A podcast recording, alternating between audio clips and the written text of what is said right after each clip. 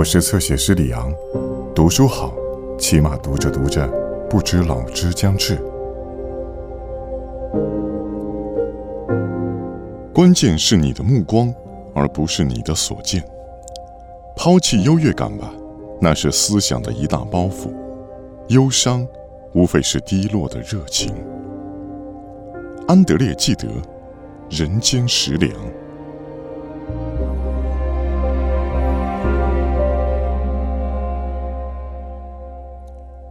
食粮啊，食粮啊，我对你们满怀期待。我的饥饿感绝不会凭空消失，只有得到满足，才能消停下来。大道理说服不了饥饿，抑制食欲只能滋养灵魂。满足感啊，我苦苦寻觅着你，你就像夏日清晨一样美丽。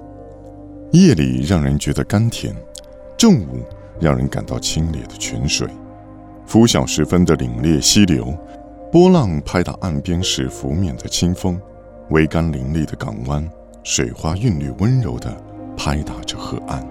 对了，如果还有通向原野的大路，正午时分的暑热，田野中的开怀畅饮，还有干草垛里可以过夜的安乐窝。如果还有通往东方的道路，令人心向往之的海上航线，摩苏尔的花园，图古尔特的舞蹈，赫尔维西亚的牧歌；如果还有指向北方的大道，尼日尼的集市，掀起飞雪的雪橇，风动的冰湖；如果有这一切，纳森奈尔，我们的欲望一定会得到满足。航船驶入我们的港口。从陌生的海岸运来熟透的果实，赶紧卸下沉甸甸的货物吧，好让我们尝一尝鲜。食粮啊，食粮啊，我对你们满怀期待。满足感啊，我苦苦寻觅着你，你就像夏日里的欢笑一样美丽。我知道我的每一种欲望都有虎视眈眈的对象。每一次饥饿感都等待着它应有的报偿。食粮啊，食粮啊，我对你们满怀期待。我在这世间苦苦寻觅着你们，寻觅着可以满足我的七情六欲。在这人世间，我知道的最美的事物，纳森奈尔啊，那就是我的饥饿感。饥饿感永远忠实。忠实于他所期待的对象。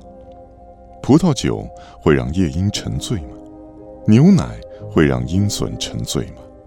而刺柏会让斑鸠沉醉吗？鹰隼沉醉于飞翔，夜莺沉醉于夏夜。让原野颤抖的是炎热。纳桑奈尔希望所有的情绪都能让你陶醉。如果面前的食物无法让你陶醉，那是因为你的饥饿感还不够强烈。每一项圆满完成的活动都会带来快感，正因如此，你才知道自己做的是正确的事。我一点也不喜欢那些将辛苦劳作视为美德的人。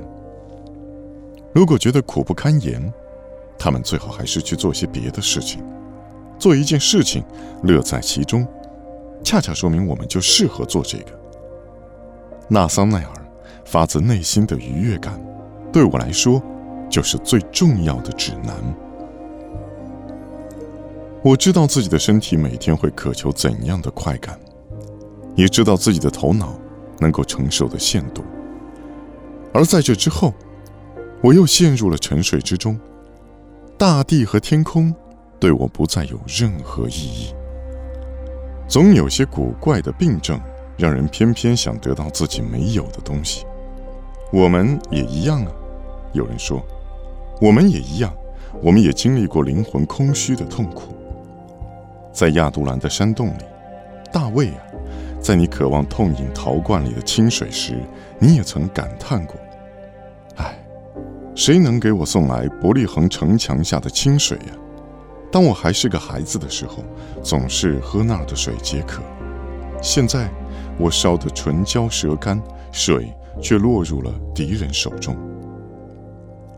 纳桑奈尔，永远别指望回头能品尝到昨日的甘露。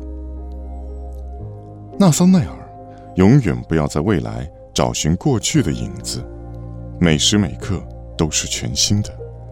把握住每个瞬间吧，不要为快乐事先准备什么。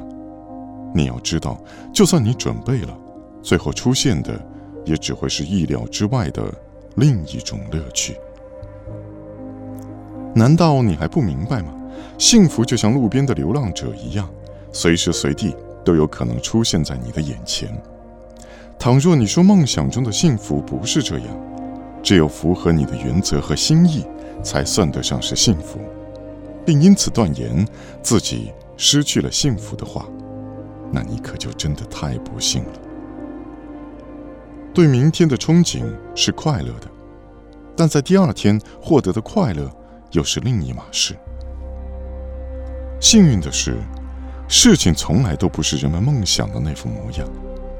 正是因为不同，才能体现出每种事物各自的价值。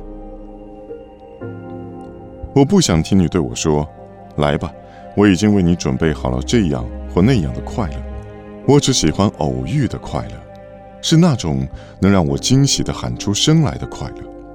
这样的快乐像湍流一样奔涌而来，鲜活而强烈，就像刚刚酿出来的最新鲜的葡萄酒。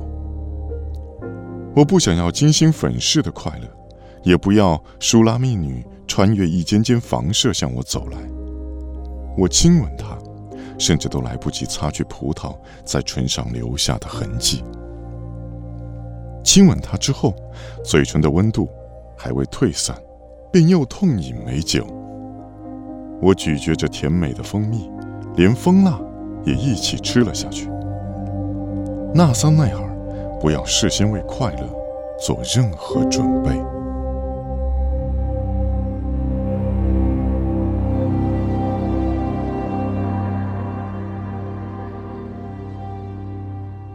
更多精彩内容，请在新浪微博、微信公众号。关注侧写师李昂。